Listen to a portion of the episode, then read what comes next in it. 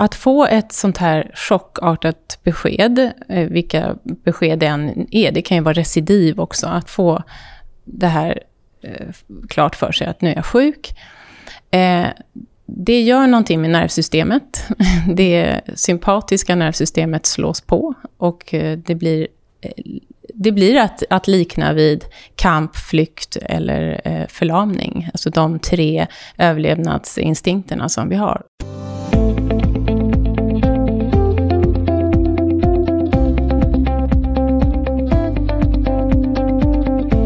Du lyssnar nu på Lundcancerpodden.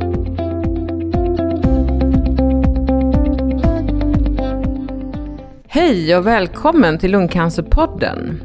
När man får en dödlig sjukdom som ju lungcancer är, drabbas man ofta av psykiska besvär. Man kan känna ilska, ångest, nedstämdhet och få svårt med minnet. Och det kan också vara rädsla inför döden, hur man ska fixa det för barnen och andra existentiella frågor. Och allt det här behöver man som patient härbärgera, förutom själva sjukdomen då.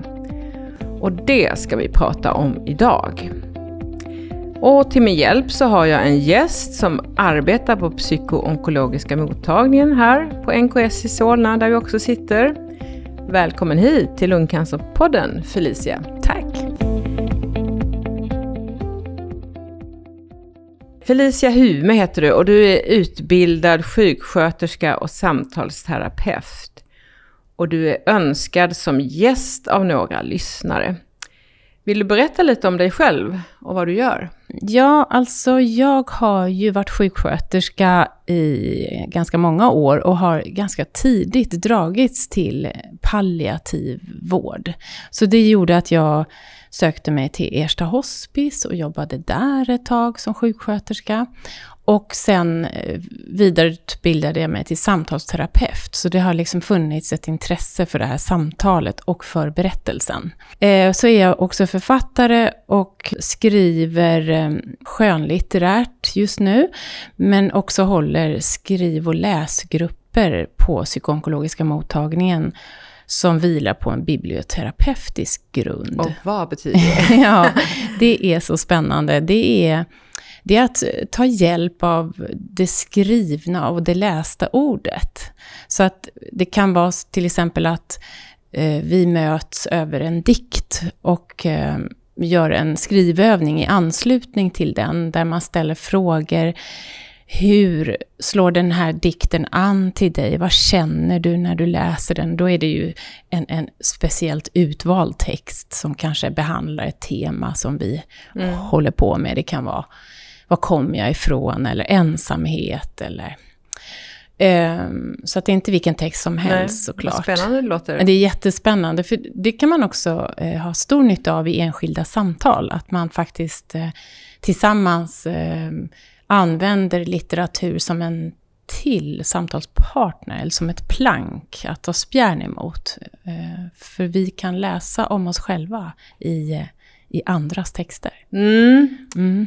Ja, vi kommer in på det lite senare mm. också. Men varför finns det då en speciell mottagning som heter psykoonkologen? Varför behövs den? Ja, eh, de allra flesta klarar sig igenom en behandling och cancerbehandling.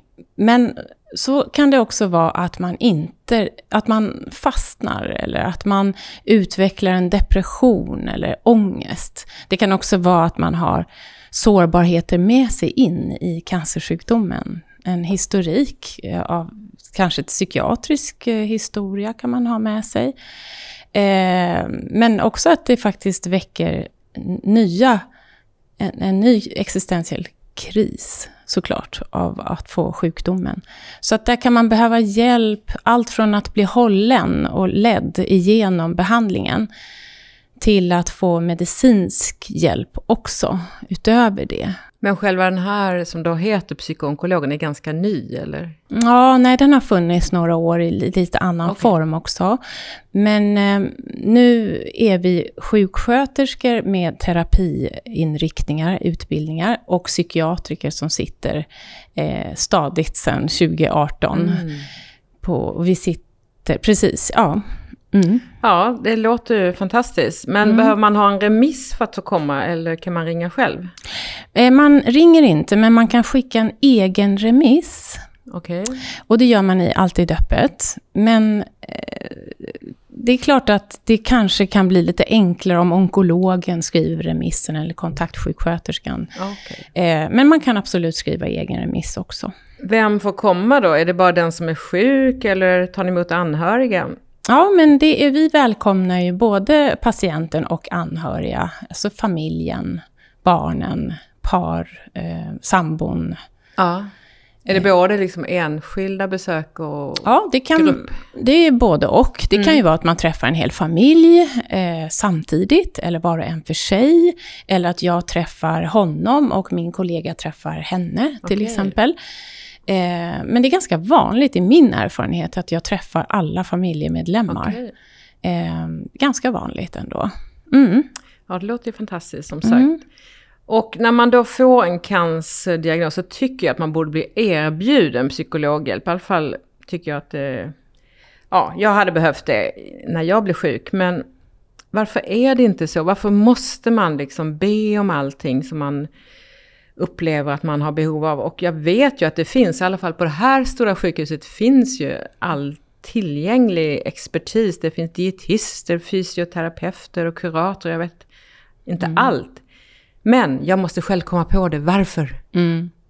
Ja, och där jobbar ju sjukhuset såklart jättemycket med min vårdplan, där det står att eh, ibland kan det behövas extra psy- psykosocialt stöd. Eh, och då säger du till, för då kan du få träffa någon kurator eller någon på psykoonkologiska mottagningen. Så det ska stå där i min vårdplan. Men jag vet också att alla har inte fått Nej. min vårdplan. Jag har inte fått några... Nej, och eh, att man... Jag brukar säga det till mina patienter att ja, du får ofta vara kapten på din egen skuta och eh, eh, försöka ta fatt i det du behöver.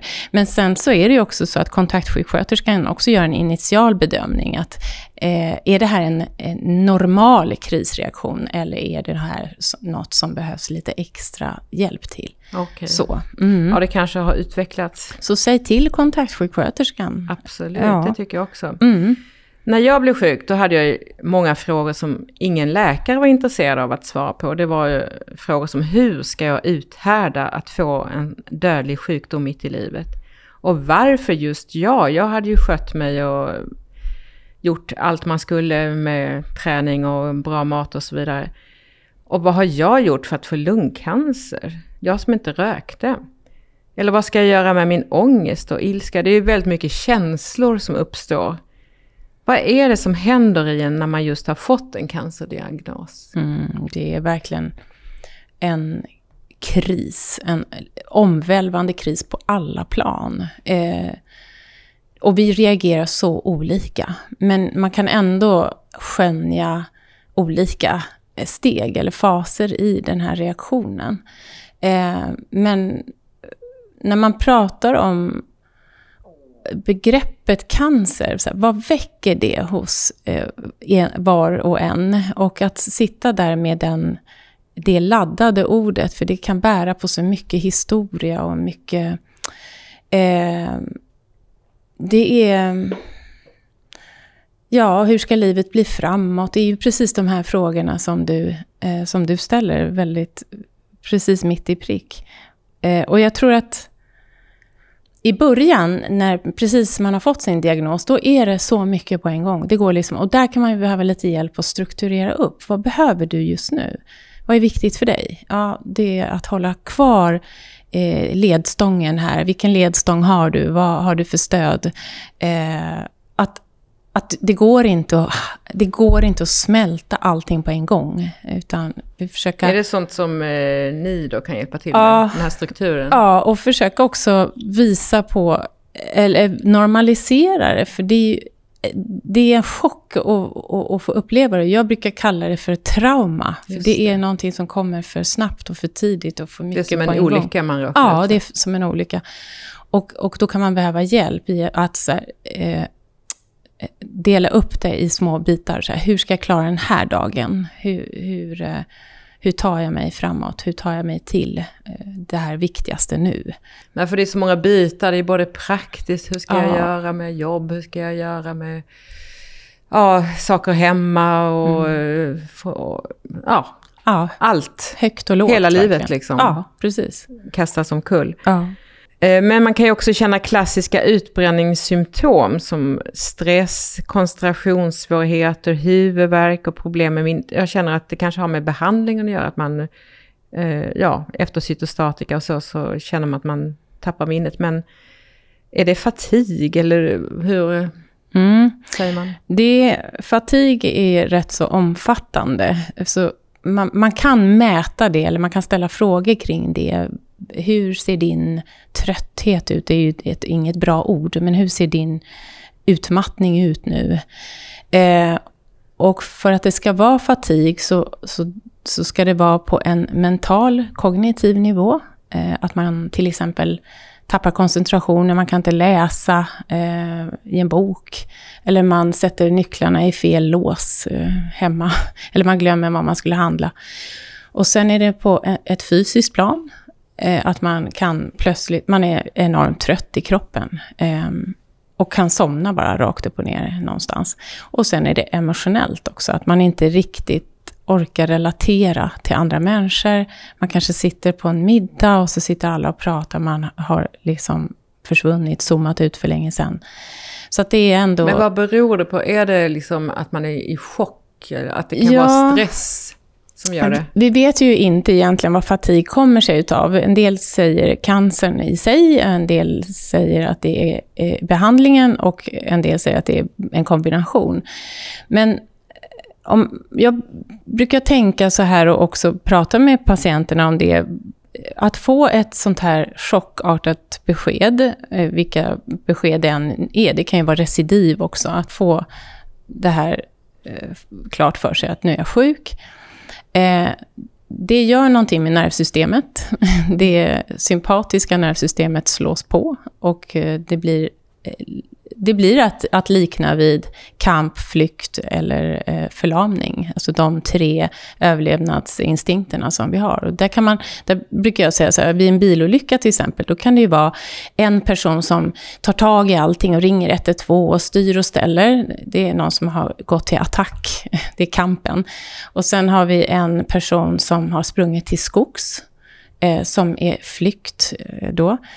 Eh, och sen har vi en person som bara står som en bystander och är helt förlamad, fastfrusen och bara står och tittar på. Så, så om man tänker så, att, och vi kan inte styra det här, det här är ju autonoma nervsystemet, vi, vi vet inte hur vi reagerar. Men det brukar ge lite förståelse för att, aha, då förstår jag varför jag är så arg och ringer runt till alla onkologer och, till exempel. Därför att det här är i grund och botten ett sätt att överleva. Eh, Det här bara slår på.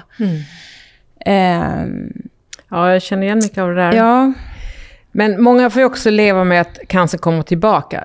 Är det recidiv? ja, Ja. precis. Och kanske flera gånger om och pröva olika behandlingar som man då hoppas ska fungera. Och att hela tiden pendla mellan hopp och förtvivlan, vad gör det med en människa? Hur tacklar man detta att vara mellan två ytterlägen hela tiden? Mm. Det här är... Eh, det här är det svåraste tillståndet, tror jag, nästan, som en människa kan vara i. Det här maktlöshet, ja, pendlingen. Så jag brukar tänka att maktlösheten, den, den ska vi bort ifrån så fort det bara går. Och då, hur, hur gör man det? Som då kan vara hopplöshet. Men jag då blir det ju en omvandling av hoppet. Föreställningen om livet, förväntningarna om tiden. Där det tar tid och det kan behövas hjälp att omformulera det hoppet. Och min förmåga att göra någonting i detta Jo, för det är fruktansvärt väl det man maktlösa. känner, vad kan jag göra? Liksom, Ja. Man känner sig totalt liksom, Precis. Maktlös och utlämnad. Ja. Men själva hoppet, det är liksom viktigt att man ja. känner. Ja, det är det verkligen. Och där, där tror jag också att vi eh, vårdgivare kan bli bättre på att eh, ja, men förmedla besked med ett hoppfullt på ett hoppfullt sätt. Jo, men det som du säger, man får väl ta det stegvis. Att Ja. man inte tar in hela sjukdomen på en gång, att man ska bli frisk eller Nej. vad som helst. Nej. Utan man ger Ja. hopp steg Ja, för steg. Steg för steg. Och det är ju också väldigt individuellt vad, vad hoppet består av. För en del i studier har man ju sett att det viktigaste för hoppet, det är mina nära och kära, till Verkligen. exempel den relationen. Relationer. Ja. Mm. Och någon annan tycker att hoppet tar sig uttryck att jag kanske börjar tänka lite mer på andlighet eller att jag söker tröst någon annanstans utanför mig själv.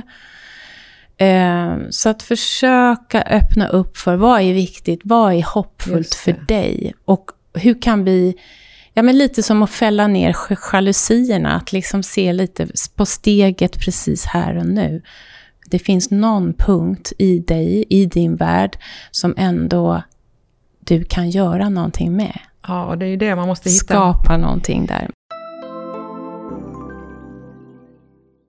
Själv lever jag mitt liv i tre månaders cykler och det är väl många som gör det. Men eh, jag försöker glömma min sjukdom när jag då fått ett positivt CT-svar. Och sen när det är någon vecka kvar tills nästa CT så dyker ångesten upp. Mm. Som en brev på posten. Mm. Och blommar ut tills jag har fått svar. Och det kan ju dröja innan man får ett eh, röntgensvar. Men har du några tips hur man kan förhålla sig när man tvingas leva i det här livet ut? Mm, mm. Ja, eh, inte sådär generellt, men ibland så kan man ändå tänka kring det här med att parkera ångesten, att tid, schemalägga den. Det låter ju jättekonstigt, men att ja, jag ska ju också leva de här dagarna i den här väntan. Eh, så att mellan tre och fyra, då kan jag ha så mycket ångest jag vill. men, sen så, Okej. men sen är det dags att laga Gå mat. ut och skrik lite. Ja, exakt. Att det är inte alls konstigt. Det här blir ju ett väldigt speciellt sorts liv, tre månaders livet. Jag känner verkligen igen det du, det du säger. Det är väldigt plågsamt. Och det är inte säkert att det blir lättare med tiden. Nej, Snarare tvärtom, att det kan bli Mm, en... för tänker nu måste det ju komma Ja, ett negativt besked. Ja, exakt. Så att, ehm, och sen så brukar ju jag förstås tipsa om att skriv i, den här känslan. Gå in i den eh, när du så att säga väl gör det. Gå in i den och försök att, försök att formulera den. Eh, undersök den, utforska den. För det här att tro att vi inte skulle ha känslor, det är ju, det är ju förödande Nej, tanke. nej. Utan vi har dem och vi kan gå in och möta dem en stund och sen kan vi göra något annat. Bra tips Så det där med att skriva. Ja. Eh, sen när det gäller att ta tag i livet tycker jag också kan vara svårt när man då pendlar så mycket hela tiden mellan liv och död och man vet inte, är jag frisk eller sjuk och har svårt att planera och man kanske inte tycker att det är någon idé att jag gör vissa saker som man förr tyckte var roliga och ja, är det egentligen bra att få en prognos på hur länge man förväntas leva? Tycker du att det är bra? Så man vet vad man har att förvänta sig? ja, jag brukar fråga, för det är faktiskt en hel del som vill, skulle vilja ha det här svaret. Hur lång tid har jag kvar? Och så när jag frågar så här, vill du ha svaret? Nej. Nej, Men att det, att det ändå är en önskan. om det finns vill man veta liksom. Ja, och de som har fått en sån, det, är, det händer ju ibland att, att eh, man drar det ur sin läkare. Mm. Eh, och så har man fått en tid. Blev det bra för dig? Nej, det är för, förvånansvärt få som tycker det var bra. Och för det mesta så stämmer det inte. Nej, och det är ju statistik. Jag fick två år och har levt i sex år. Ja, och det kan också vara jobbigt. Jo, Att, att förhålla sig det där, till det där tvåårsdatumet och sen fortsätter att leva. Och så, en del kanske har gjort sig av med saker och ting eh, materiellt Ja, och förberett sig och så Ah. blev det inte så. Nej, jag, Nej, jag är inte jag kommer ihåg, jag säker. gick till banken och sa att vad ska jag göra med mina pengar? Jag ska dö om ett år. Ja, ja vad fick du för Man var så här hardcore och de liksom bara hoppsan. ja, Ja. nej det blir lite tokigt. Ja. Eh, jo, det här med att man måste vara så positiv hela tiden, det är också liksom en grej när man får cancer. Folk säger till en, ja men liksom, tänk positivt så kommer det gå bra och så vidare. Liksom. Mm. Vad säger du om det? Jag tycker det, jag rynkar på näsan när du säger det, för jag, jag eh, är inte så förtjust i det där. Dels är det lite skuldbeläggande, att aha, då kan inte jag vara positiv, då är det något fel på mig. Ehm, så att eh, man är där man är. Alltså man känner det man känner. Men särskilt om man då mår psykiskt dåligt, ska man då känna sig Ja, det är därför det inte går bra med min behandling. Det är på grund av Ja. mitt psyke. Ja, liksom, precis, det att blir jag ju inte är så. med. Och, Ja, ja. Nej, Ja. det tycker jag är, det är lite grymt. Och därför har jag svårt med krigsmetaforerna också. Hur då? nej, men kampen mot Jaha. cancer eller kriget eller... Det också ha, står jag, ställer jag mig lite i, protest därför att det är det är återigen... de starka som klarar Ja, det. precis. Och Ja. då är det ditt ansvar hu- huruvida Ja. du eh, klarar det här Nej, eller inte. precis. Det, blir, det, blir, det är inte Nej, det snällt. blir skuldbeläggande. Ja. Eh, men att kunna acceptera sin situation, hur viktigt är det? Mm. Det kan ju bli mycket enklare om man... Jag försöker att jobba med det i samtalen, att, att försöka hitta någon form av acceptans. Eller så här är verkligheten. Det, det, jag har själv brottats med det här med acceptans och försoning och förlikning och så. Eh, men att kanske eh, försöka komma ner till en verklighet. För det är i förväntningarna och föreställningarna som det väldigt stora lidandet finns. Om du förstår. Nej. Jo, men att om man tänker sig att, att mina tankar eh, handlar om då eller framåt. Men det, de handlar aldrig om nuet. Eh, så att, att vara i ett förflutet eller en framtid, det tar, dig, det tar ditt fokus från hur det är här och nu. Hur ser verkligheten ut? Vad är utgångspunkten? Eh, därifrån kan jag hitta möjligheter, vad jag kan göra istället, eller vad jag kan göra åt min situation just nu. Ehm, Jag brukar tänka så här att ja, men jag mår ju bra, då får jag väl liksom känna att jag ja, är frisk. ja, och, precis. Där och är- inte hela tiden lasta mig själv med ja, men jag har cancer och det- är så hemskt. Och, alltså, då blir man ju så fokuserad på det. Och Ja. jag vill inte bli någon som alla tänker, det är hon som har cancer som det är synd om. Liksom. Mm, mm. Ja, precis. Det är också eh, ja, det här med identitet. Och, ja, stigmatisering. Mm. Också, vem är jag nu? Det kan ju vara så att Precis. jag inte kan arbeta. Nej. Utan då är mitt heltidsarbete att komma hit till Karolinska. Och det är ju det är inte Det är så... förödande för ens Ja, det är identitet. det. Ja, det är det. Och, och då kanske du precis har gått i pension. Och, ja, det kan väcka så mycket identi liksom identitetskris och förlust. Mm. Och kroppen som blir annorlunda. Och, ja. Men Ja. att förneka sjukdomen, det rekommenderar du inte? Eh, nej. nej, men det är återigen alltså, om, om det är en kris och vi har olika försvar, så ska jag också säga, jag, därför jag sa det i början, att tacka, vi ska också tacka våra försvar. För är det så att man hamnar i förnekelse av, av, liksom, som en automatisk reaktion, ja, då ska vi respektera den en stund. Sen är det i, i, i måttet av mä- tiden, hur, hur länge sit, sitter man fast där? Eller nej, då behöver man hjälp. Men att, att initialt plötsligt bara förneka och säga nej, jag, det här har inte hänt mig. Nej, just det. Det ju, Det blir svårt för alla. ja, Om man ju- inte får nämna ordet cancer. Nej, liksom. men precis. Men det kanske man får också låta det vara så ett tag. Ett tag. Ja, Ja, min erfarenhet är ju ändå att ju längre tiden går så normaliseras ja ju tillståndet. Exakt. Ja, exakt. Och man känner att det går ju att leva så här också, Mm. det är ju inte Mm. så svårt. Nej. Vi var inne på det här med faser. Vilka stadier brukar man gå igenom? Jag vet inte om vi kom in på alla faser. Det var chockfasen. Ja, precis. Och eh, som kommer... Till, först är det chock och det brukar vara några timmar, kanske ett par dagar. Men Oj, man, ja, Inte längre. nej, det in- veckor. Inte det där första, Nähä. absolut första. Du vet när du inte hör vad läkaren säger Nej, nej. och när det blir bara svart eller det blir... Okej. Eh, eller det har inte hänt. Och sen kommer reaktionsfasen. Det här är ju ingenting som liksom är vattentäta Strikt. skott. Det kan vara fram och tillbaka. Reaktionsfasen brukar känslorna komma. Att man blir arg eller Mm. ledsen. Eller... Och sen så blir det bearbetningsfasen och då har det gått ännu mera tid. Och man börjar liksom bearbeta eh, det som har hänt. Och sen till slut nyorienteringsfasen. Och då börjar man kanske se, okej nu ser läget ut så här och nu behöver jag kanske söka ett annat jobb som passar min nya situation, till exempel. Mm. Men hur långt kan det gå då, de här olika faserna? Ja, det kan jag inte i huvudet. Inom ett år eller tar det längre tid? nyorienteringsfasen brukar komma efter något år tror jag. Så man kan pendla fram och tillbaka. Man kan gå tillbaka också? Ja. Det beror ju på vad man får för nya besked. Exakt, Ja. så det kan liksom bli en, en backlash, att eh, du kommer tillbaka till eh, chockfasen Mm. igen. Det, beror, det, det är ju sånt som kan hända. Sen vänjer man sig Ja. vid olika Ja. faser. Ja, då tänkte jag vi skulle prata lite om döden, för det är ju någonting som vi kroniker oftast, ja faktiskt, Mm. tänker på. Och det kan ju kännas livsviktigt när man får en dödlig diagnos, då man inte vet hur länge man har kvar.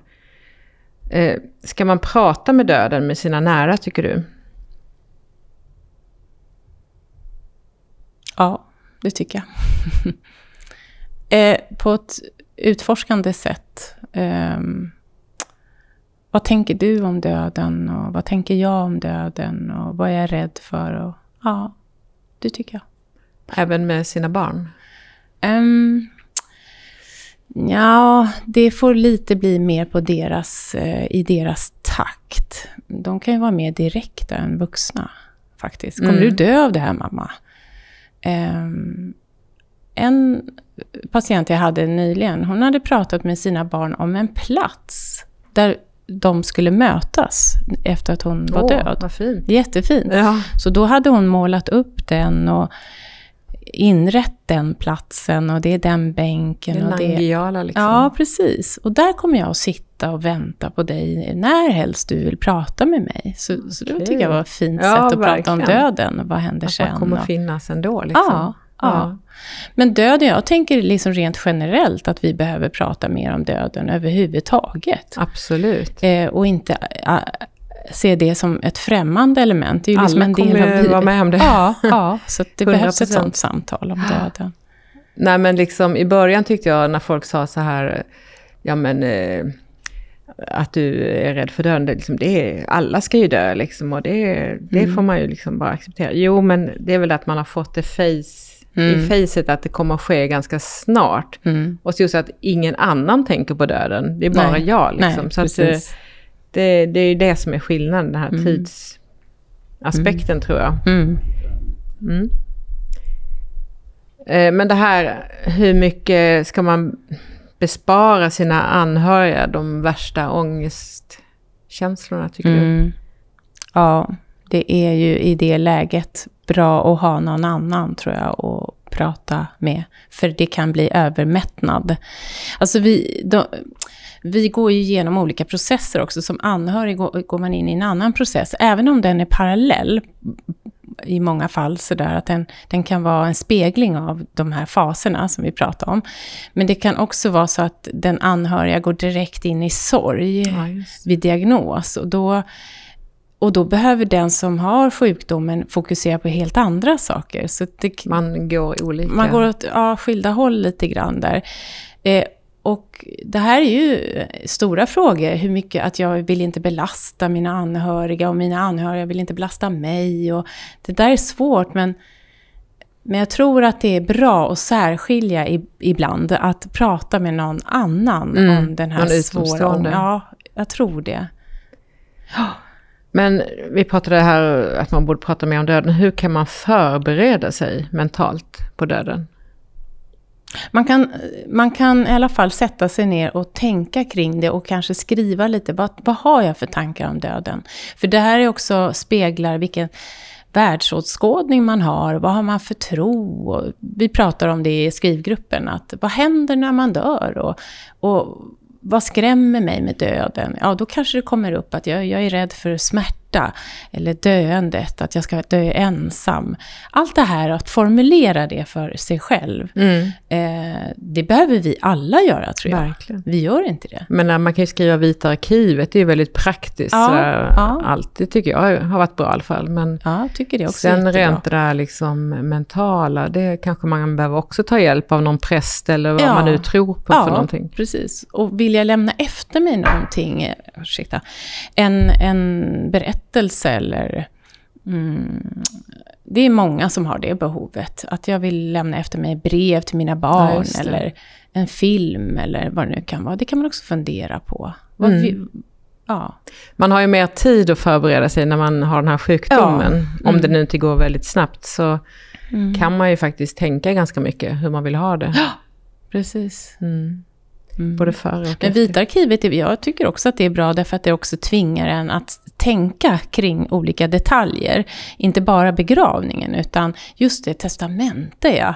Mm. mm. Och så kanske jag vill lägga in ett dokument med mina lösenord. Ja, men precis det, man kan saker. förenkla ganska Ja, mycket kan för man de anhöriga och skriva upp alla Ja. sådana, vad har man för försäkringar och allt vad Ja. det är för någonting. Mm. Men vad kan jag då själv göra för mitt mående? Hur kan jag må lite bättre när allting gungar? Finns det bra verktyg? Ja, jag tycker ju att eh, samtal och eh, skrivande och läsande är väldigt bra. Det är det man kan göra. Eh, sånt som man mår bra av. Jag tänker att kultur är viktigt, därför att där finns det också ett utrymme för eh, prestationslöshet, lek, njutning, alltså musik, eh, Glömma bort Ja. sin sjukdom? glömma bort sin sjukdom. Eh, Så allt sånt som du mår bra av och njuter av och får energi av. Slurpa i dig det och sök dig dit så mycket Allt som du är kan. roligt. Ja, Umgås så mycket Umgås du med kan. människor. Ja, och våga visa dig sårbar. Eh, precis.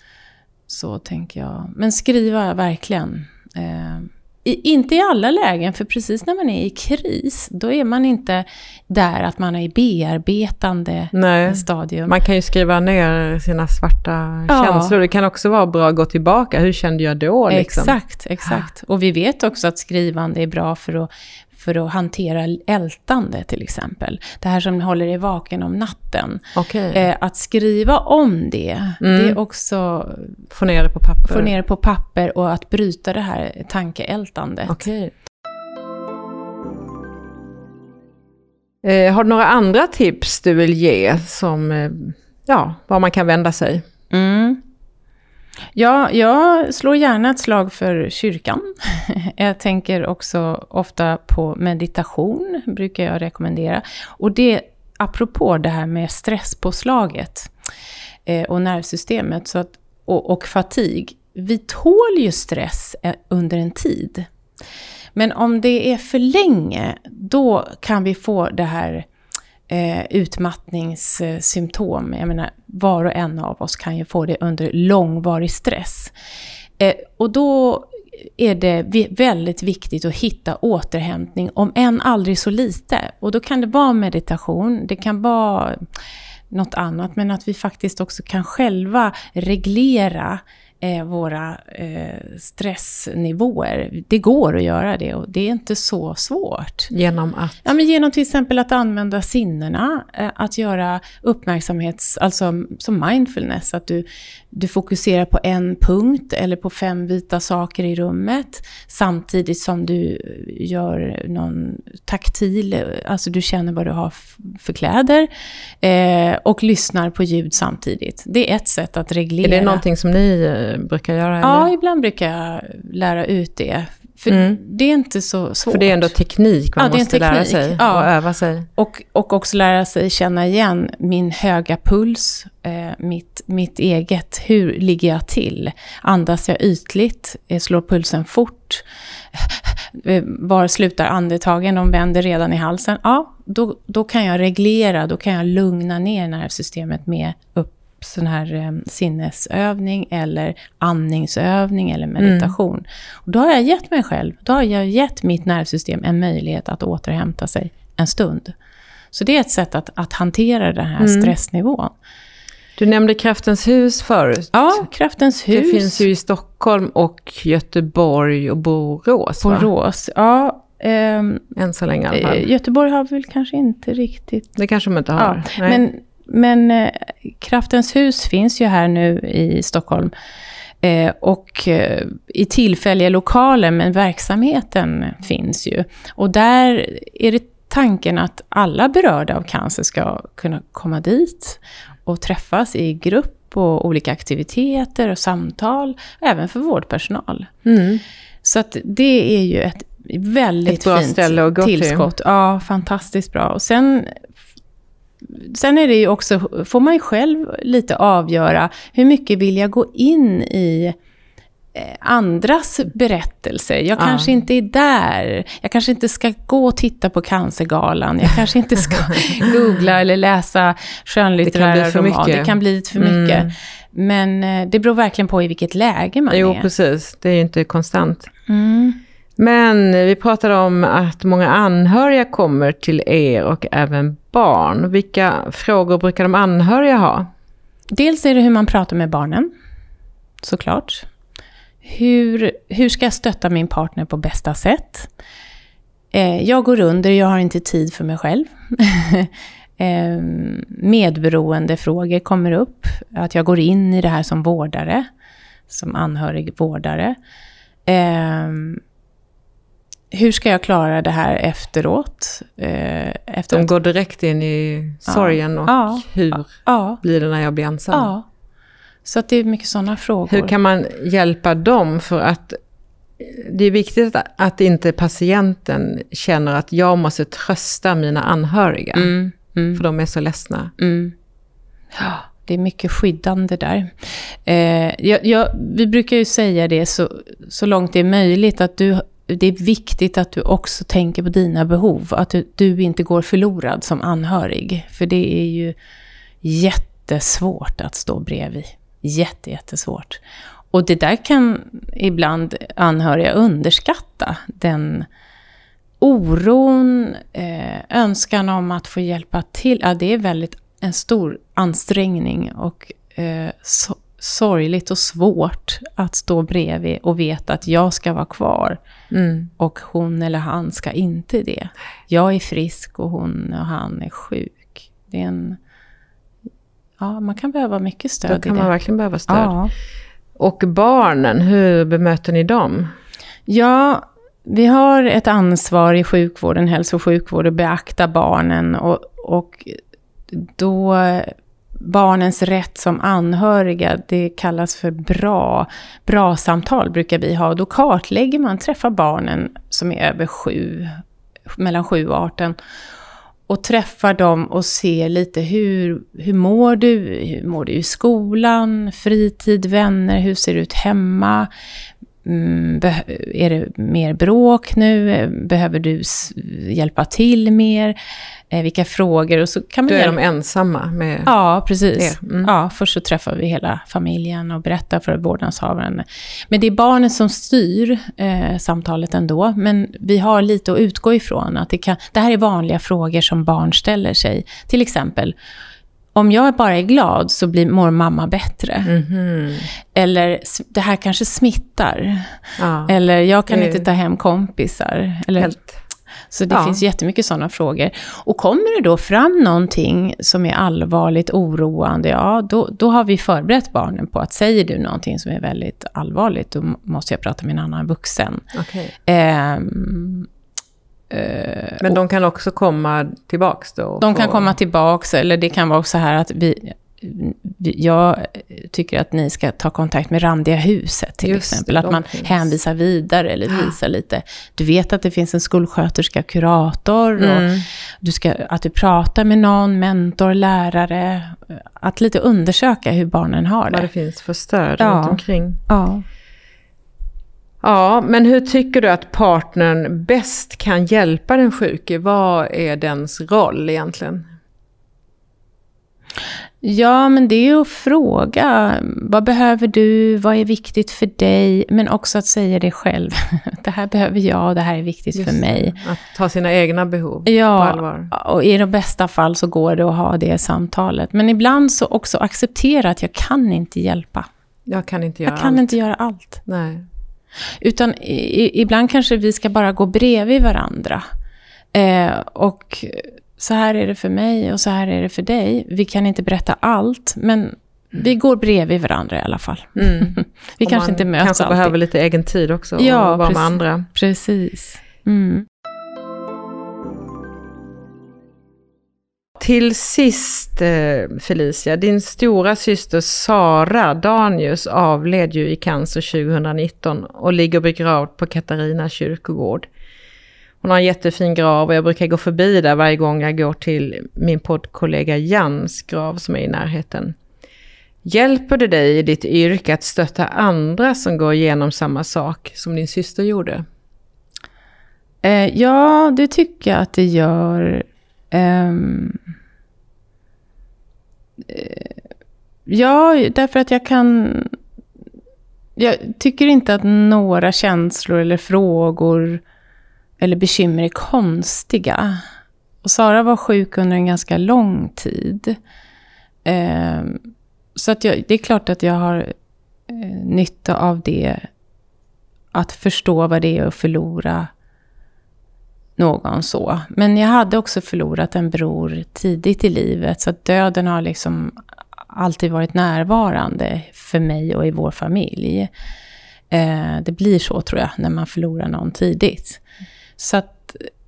Eh, Kanske därför du har sökt dig till det här jobbet? Jag tänker det, att det mm. kanske är så. Um, absolut. Men det som jag hade stor nytta av mitt jobb när jag uh, var med och hjälpte till att ta hand om Sara. Så det blev ju... Um, det blev betydelsefullt att dels vara sjuksköterska men också ha jobbat på hospice och uh, jobba med det jag gör. Att kunna vara bredvid henne utan att bli skrämd eller... Mm. Det måste ju varit jättevärdefullt. Ja, det var värdefullt. Ja. Tror jag för henne också. Ja, så det var... Tack för att du berättar. Mm. Tack. Och stort tack Felicia för att du har ställt upp på svarat på mina frågor här i Lungcancerpodden. Och jag hoppas verkligen det ska hjälpa någon som lyssnar. Så stort tack till er som har lyssnat också. Och som vanligt kan du gå in på www.lungcancerpodden och kommentera dagens avsnitt. Det tycker jag är jättekul om ni vill göra. Och tack till Taylor för inspelning och klipp även denna gång. Och om man då känner behov av att samtala med någon så tycker jag absolut att man ska vända sig till sin kontaktsjuksköterska och be om en tid till den psykologiska mottagningen, eller vad kan det heta? Eh, psykoonkologiska mottagningen. Ja, i ja. Stockholm, eller om man då har någon psykolog som är anknuten till Ja, eh, precis. Onkologen. Något psykosocialt stöd. I bästa fall ska det ju finnas. Ja, det borde ju mm. finnas i hela landet. Ja. Så tveka inte, för det känns väldigt bra att få lasta av sig lite av det man går och bär på. Mm. Och nu har vi snart sommaruppehåll, men ett avsnitt till är planerat innan dess. Och jag önskar alla en jättefin försommar och på återhörande. Hej då Felicia! Hej då!